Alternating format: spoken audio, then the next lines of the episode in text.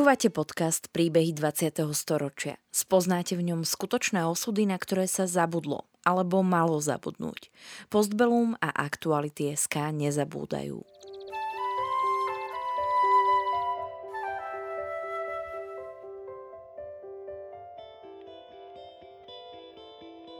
Vďaka konkrétnym príbehom sa dozviete, akým osudovým dilemám museli naši rodičia, starí rodičia, prarodičia čeliť. Postavení sme tak pred otázku, ako by sme sa v podobných situáciách zachovali my. Rozprávači príbehov 20. storočia rýchlo odchádzajú. Ich spomienky sú dôležité nielen pre nás, ale aj pre naše deti a ďalšie generácie, ktoré už nebudú mať možnosť sa s nimi osobne stretnúť.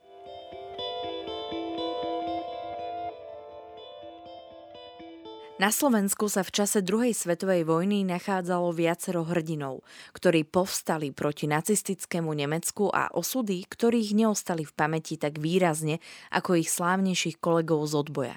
Vypočujte si príbeh Juliusa Kusého z Omastinej, ktorý sa len ako 18-ročný zapojil do Slovenského národného povstania a viac ako 8 mesiacov bojoval v horách za našu slobodu.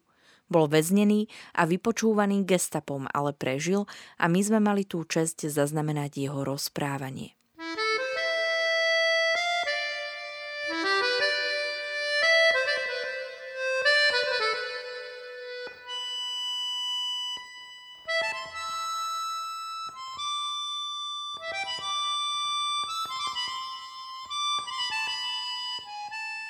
Julius Kusí sa narodil 4. februára v roku 1926 v podhorskej obci Omastiná v okrese Bánovce nad Bebravou. Rodičia boli drobní poľnohospodári, venovali sa malému hospodárstvu a vychovali 6 synov a 3 céry. Deti chodili do školy do Uhrovca a do Meštianky do Bánoviec. Julius bol jedným z deviatich detí. Rodičia nemali peňazí na zvyš, ale záležalo im na tom, aby každé dieťa malo primerané vzdelanie a slušnú výchovu. Od malička dbali na to, aby si dokázali na seba zarobiť. A tej podhorskej obci Omastinej, no to sa žilo tak, polnohospodárstvo a to, a tam si už od malého decka muselo na seba zarobiť. Mali pasli husy, a tí väčší už sem tam ovečky a tak a to. No a mňa, ja som nevedel husy pásť. Ja som sa na jednu zakoptal a sme som zrazil rukami. no tak, a vynašli sa rodičia a takto ovečky mi dali. Dva, od podobu chlievano kúpili 20 oveček a to cez tvoj majetok, o to, to sa budeš starať. No a viete čo, tak som sa staral a potom to na, tej, na dedinách mali ovečky za kravami, tak e, to, a potom už to všetko bežalo do krdela. Tak z tých 20, nebo koľko už narastlo až 50. No tak som bol celým, celým bačom.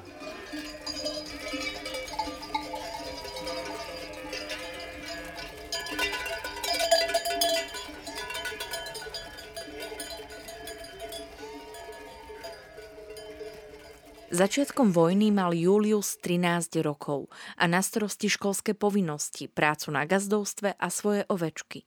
Práve sa učil za zámočníka, keď v podhorskej oblasti Omastinej, Uhrovca a Bánoviec začali vznikať partizánske skupiny. Uhrovci, tam bol taký no, zámečník, mal takú malú živnosku a to Šimko, ale zásadový socialista, komunista. No, on tak bol vzorom. No, aj bol pracovitý a jedno druhé. A mali sme, boli sme tam aj štyria chlapci u neho. No a môžem povedať, no, čo sme mohli, to sme pomáhali a tak a to. A, ale hľadil. To nedopustil. A on, keď sa niečo vyprávalo a to, tak no, moji chlapčeky. No, takže hovorím, ani pomyslieť sa nedá zle na neho. To, No a tak pomaly sme sa prebíjali. No, potom po vyučení, ale čo už neviem. Práve majster Šimko veľmi ovplyvnil ďalšie roky Juliusovho života. Jeho politické cítenie a pomoc ilegálnym odbojovým skupinám, do ktorej bol zapojený aj Julius a jeho kamaráti v učení, predznamenali ich ďalší osud. Mladí chlapci sledovali dianie v Bánovciach a v okolí, stretávali sa s vojakmi, čo prichádzali z frontu. To viac sme vedeli, čo prišli vojaci, mladí vyše 20 ročenia to z Ruského frontu, z východu. No tak si už vyprávali, čo na východe a tak a to, čo. Niektorí chlapci z dediny sa pridali ku gardistom z presvedčenia alebo sa chceli vyhnúť frontu a zostať radšej doma udržiavať poriadok. Iní narukovali a odišli priamo do vojny v mene vojnovej Slovenskej republiky. Mnohí z nich však nesúhlasili s pozíciou Slovenska vo vojne a skončili v radoch partizánov. Julius s kamarátmi sa k ním tiež pridali. Pomáhal vybavovať doklady politicky alebo rasovo prenasledovaným a sovietským utečencom. Nové doklady vystavovali notári, samozrejme nie zadarmo. Vo svojom rozprávaní si spomína na prípad, keď sa mu nové doklady podarilo vybaviť za štyroch kohútov, ktoré mu darovala kamarátová manželka. V tom čase mali tie štyri kohúty hodnotu ľudského života. Odbojové akcie proti ľudáckému režimu pripravoval okresný výbor KSS so sídlom v Uhrovci už od roku 1943. Po vyhlásení Slovenského národného povstania nastúpili do partizánskych oddielov obyvatelia Uhrovskej, Slatinskej doliny a Miezgoviec a 30. augusta v roku 1944 vyhlásili obnovenie Československej republiky. Spojené partizánske oddiely ovládli prakticky celý vtedajší okres Bánovce nad Bebravou. Julius dostal do rúk zbraň hneď po vypuknutí povstania koncom augusta 1944. Hovoril jej karabína.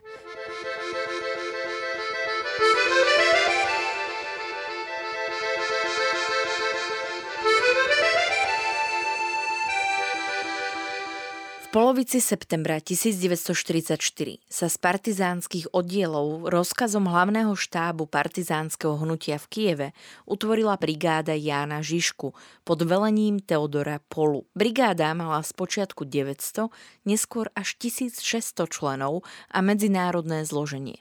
Bojovali v nej občania Sovietskeho zväzu, Poliaci, Juhoslovania, Bulhári, Maďari či Francúzi. Mladí chlapci sa zgrupovali okolo starších vojakov, ktorí už mali skúsenosti s bojou. Spočiatku dostávali jednoduché úlohy. Zháňali hlavne proviant a lieky pre ranených, pozorovali okolie či odovzdávali správy. No tak samozrejme, že sme zisťovali, keď, ako, keď boli ako nepriateľské živly, na to, to sme už hlásili našim taký a taký človek sa pohybuje, na čo na oni hneď sa napojili, zistili a hovoria, hej, chlapci, máte dobrý postreh. Hovorí, dobrú rybu sme chytili. No, špicel, čo bol vyslaný ako do povstaleckého územia, no a tak sme videli, že je to cudzí človek a jedno druhé sme to zahlásili, jak sa povie, na štáb, našim a to. No a hovoria, dobre ste typli. Hovorí, bol to špicel. Sa hovorilo špion, špicel. Mladých chlapcov si zobrali pod ochranné krídla starší vojaci, ktorí sa vracali z frontu zo Sovietskeho zväzu a iných krajín. No tak tam boli tí harcovníci, jak sa povie, čo boli z východu, to už mali za sebou, pravda, a to. No a my sme už boli ako žiaci, posluchači.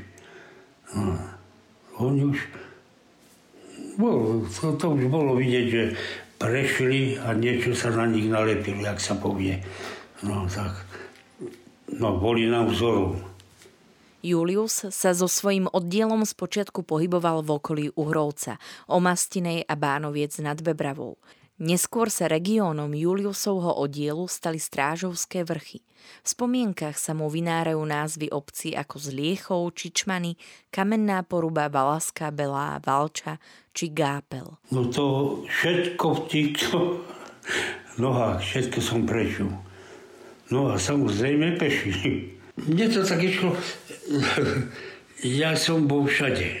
Viete, tak aj takto vedúci čo boli, to už keď potrebovali tam ísť, preskúmať niečo alebo niečo zaopatriť, tak oni sa, a mi to dobre padlo, keď sa tak na mňa spoláhli.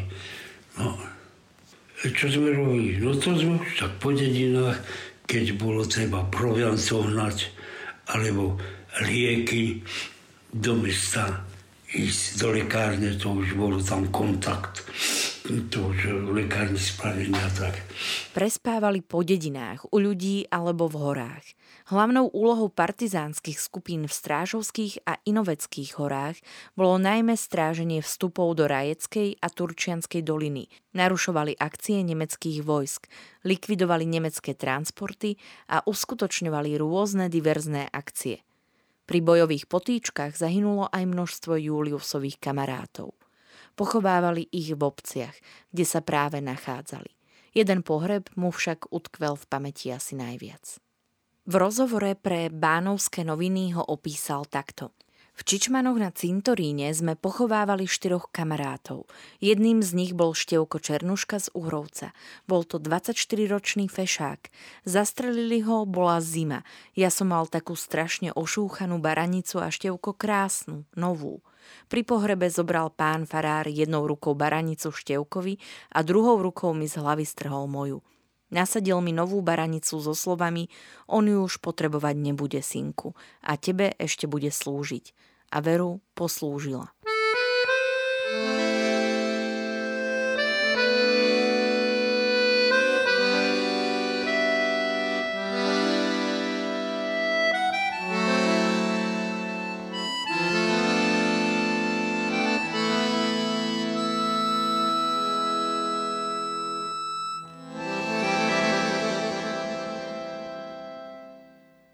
Pri protipartizánskej operácii nemeckej armády, ktorej sa zúčastnila divízia Dirlewanger za pomoci príslušníkov pohotovostných oddielov Hlinkovej gardy, bol Julius 22. novembra 1944 spolu s asi stovkou ďalších ľudí zaistený doma v Omastinej Nemcami a prevezený na výsluch do Bánoviec nad Bebravou. Priestoroch Mestského domu bola zriadená miestnosť na vypočúvanie aj väznica. Mladého Júliu sa vypočúval zavalitý Nemec a asistoval mu gardista Torovský, kachliar z Bánoviec nad Bebravou. Júliu sa bili, vypočúvali a chceli vedieť, čo všetko vie o štábe partizánov. K výsluchu zavolali aj jeho otca a brata Milana. Presviečali ich, aby Juliusovi dohovorili, že aj tak už všetko vedia. Julius opäť spomínal – po tomto tríznení ma Torovský odvádzal do pivnice, kde ma dolu schodmi drzo sotil a chcel ma hodiť do jednej cely. V uvedenej pivnici pri dverách stál Ivan Krajčík, gardista z Bánoviec nad Bebravou, ktorý ma poznal a tento sa začal s Torovským o mňa trhať, nakoľko Torovský ma chcel hodiť do pivnice, v ktorej boli odsúdení na smrť. Krajčík ma však Torovskému vytrhol z ruky a hodil ma do pivnice, kde boli osoby odsúdené na koncentrák alebo po vyšetrení prepustené domov. Tak sa uvádza v zápise o výpovedí okresného oddelenia ministerstva vnútra Bánovce nad Bebravou z dňa 17. marca 1958, keď Julius vypovedal o praktikách členov Hlinkovej gardy z obdobia druhej svetovej vojny. Táto udalosť vykresľuje krutosť gardistov, ale aj skutočnosť, že nie všetci boli rovnakí. Jeho spoluväzeň Ondrej Kuric z Omastinej bol neskôr preložený do vedľajšej cely, kde boli väzni určení na likvidáciu. Julius sa potom dozvedel, že Ondrej Kuric bol popravený a pochovaný v masovom hrobe v Cibislavke pri Bánovciach nad Bebravou.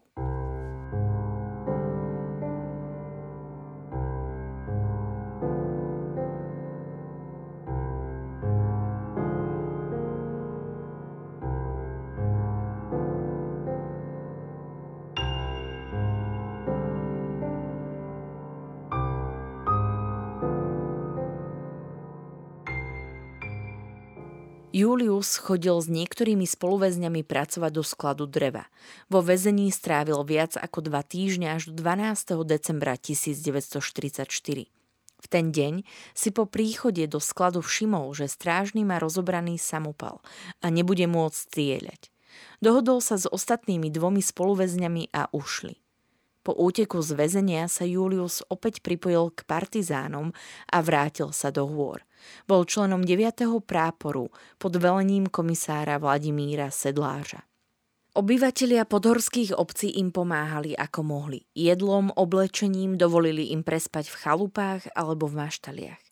Julius si rád zaspomína na láskavých ľudí v partizánskych obciach, u ktorých počas povstania bývali – Nedá dopustiť ani na starších partizánov, ktorí už mali svoje vlastné rodiny a o mladých chlapcov v postaní sa starali ako o vlastných. Keď bolo niečo treba, tak nás poslali, ale pritom všetká čest pamätali na to, aby sa nám niečo nestalo.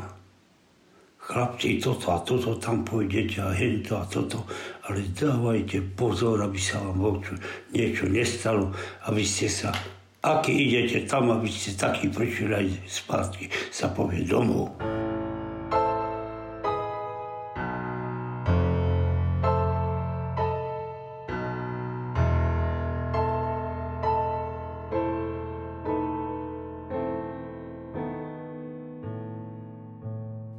horách strávil Julius aj prelom rokov 44 až 45 a tiež svoje 19.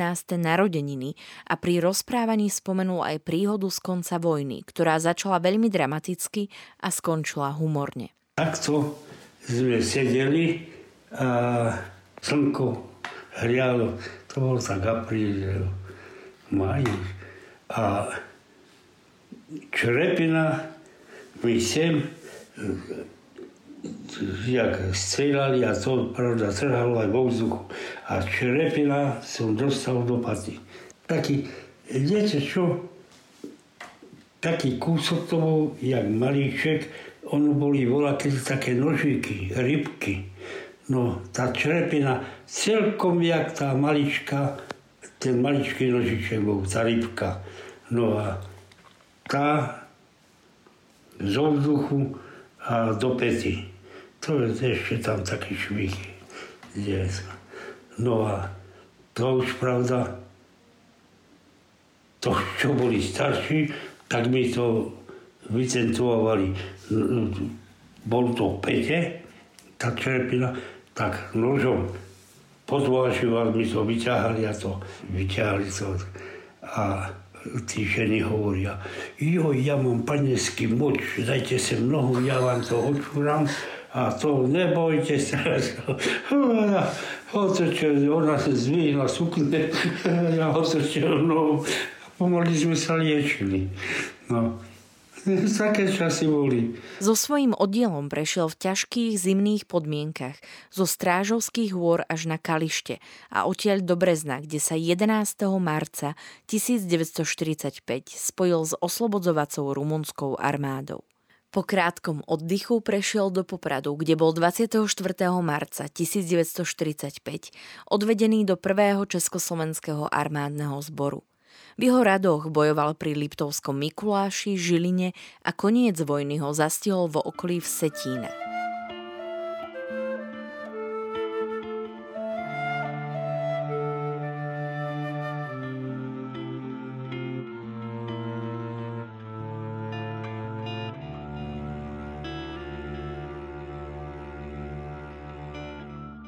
Slobodu so svojimi spolubojovníkmi oslávili 16. mája 1945 v Prahe, už ako príslušníci Československej armády generála Svobodu. Po návrate domov do Omastinej mal ešte neľahkú úlohu oznámiť rodinám kamarátov, ktorí padli v boji, že ich synovia, bratia či manželia sa už nikdy domov nevrátia. Na tieto smutné chvíle si Julius Kusí spomína takto. To viete, všeličo, aj tam našli mŕtvého, aj tam našli mŕtvého. A ja už ma pochovali, hádam aj 15 razy. Keď niekde našli mŕtvého, to mňa volali Ďulo. Ďulo kusy a to. No už ha, hovorím, hádam aj 15 razy ma pochovali. Keď to, Ďulo je tam a Ďulo tam bol, no a zrazu Ďulo prišiel, keď som už prišiel, pravda, bola možnosť po vojne, prišiel som domov. Ceska Marienčíkova, malý syna Palka. A ja som išiel domov a hovoril, a už som bol vyhlásený za mŕtvého, hádam aj koľko razy. A už keď som išiel domov, tá tetka Marienčička hovorí, a Zulko ide, Zulko ide, aj môj Palko príde. Ale Palko neprišiel. Palko padol. Povedať rodinám pravdu o tom, že sa už viac nevrátia, bolo to najťažšie, čo Julius zažil. Klamať nechcel a pravdu povedať nevedel. Čo nás potešilo, keď už, jak sa povie, oplakali. Oplakali už príbuzných syna a to a vrátil sa domov. To to radosť. Po vojne sa Julius oženil. Vzal si za manželku Elenku Pšenákovú. Ostali žiť v Omastinej pri rodičoch a súrodencoch a neskôr žili v Brezolupoch. Mali dvoch synov, jeden z nich zomrel ešte ako malé dieťa. Julius ako vyučený zámočník pracoval v Bánovcech nad Bebravou v Tatrovke, v Moste a tiež v ZTS v Dubnici nad Váhom.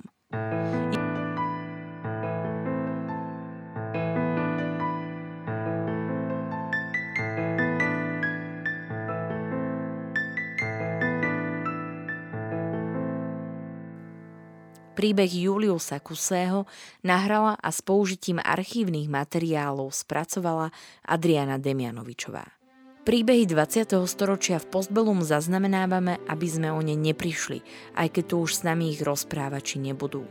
Aby sme nezabudli na hrôzy, ktorým boli vystavení a na dôležité okamihy našej histórie, ktorá dnes býva často spochybňovaná a pre mnohých je neznáma. Podporte našu prácu aj vy pravidelným finančným príspevkom na www.postbelum.sk. Ďakujeme. Podcastom vás prevádzala Sandra Polovková a spolupracoval na ňom Marian Jaslovský.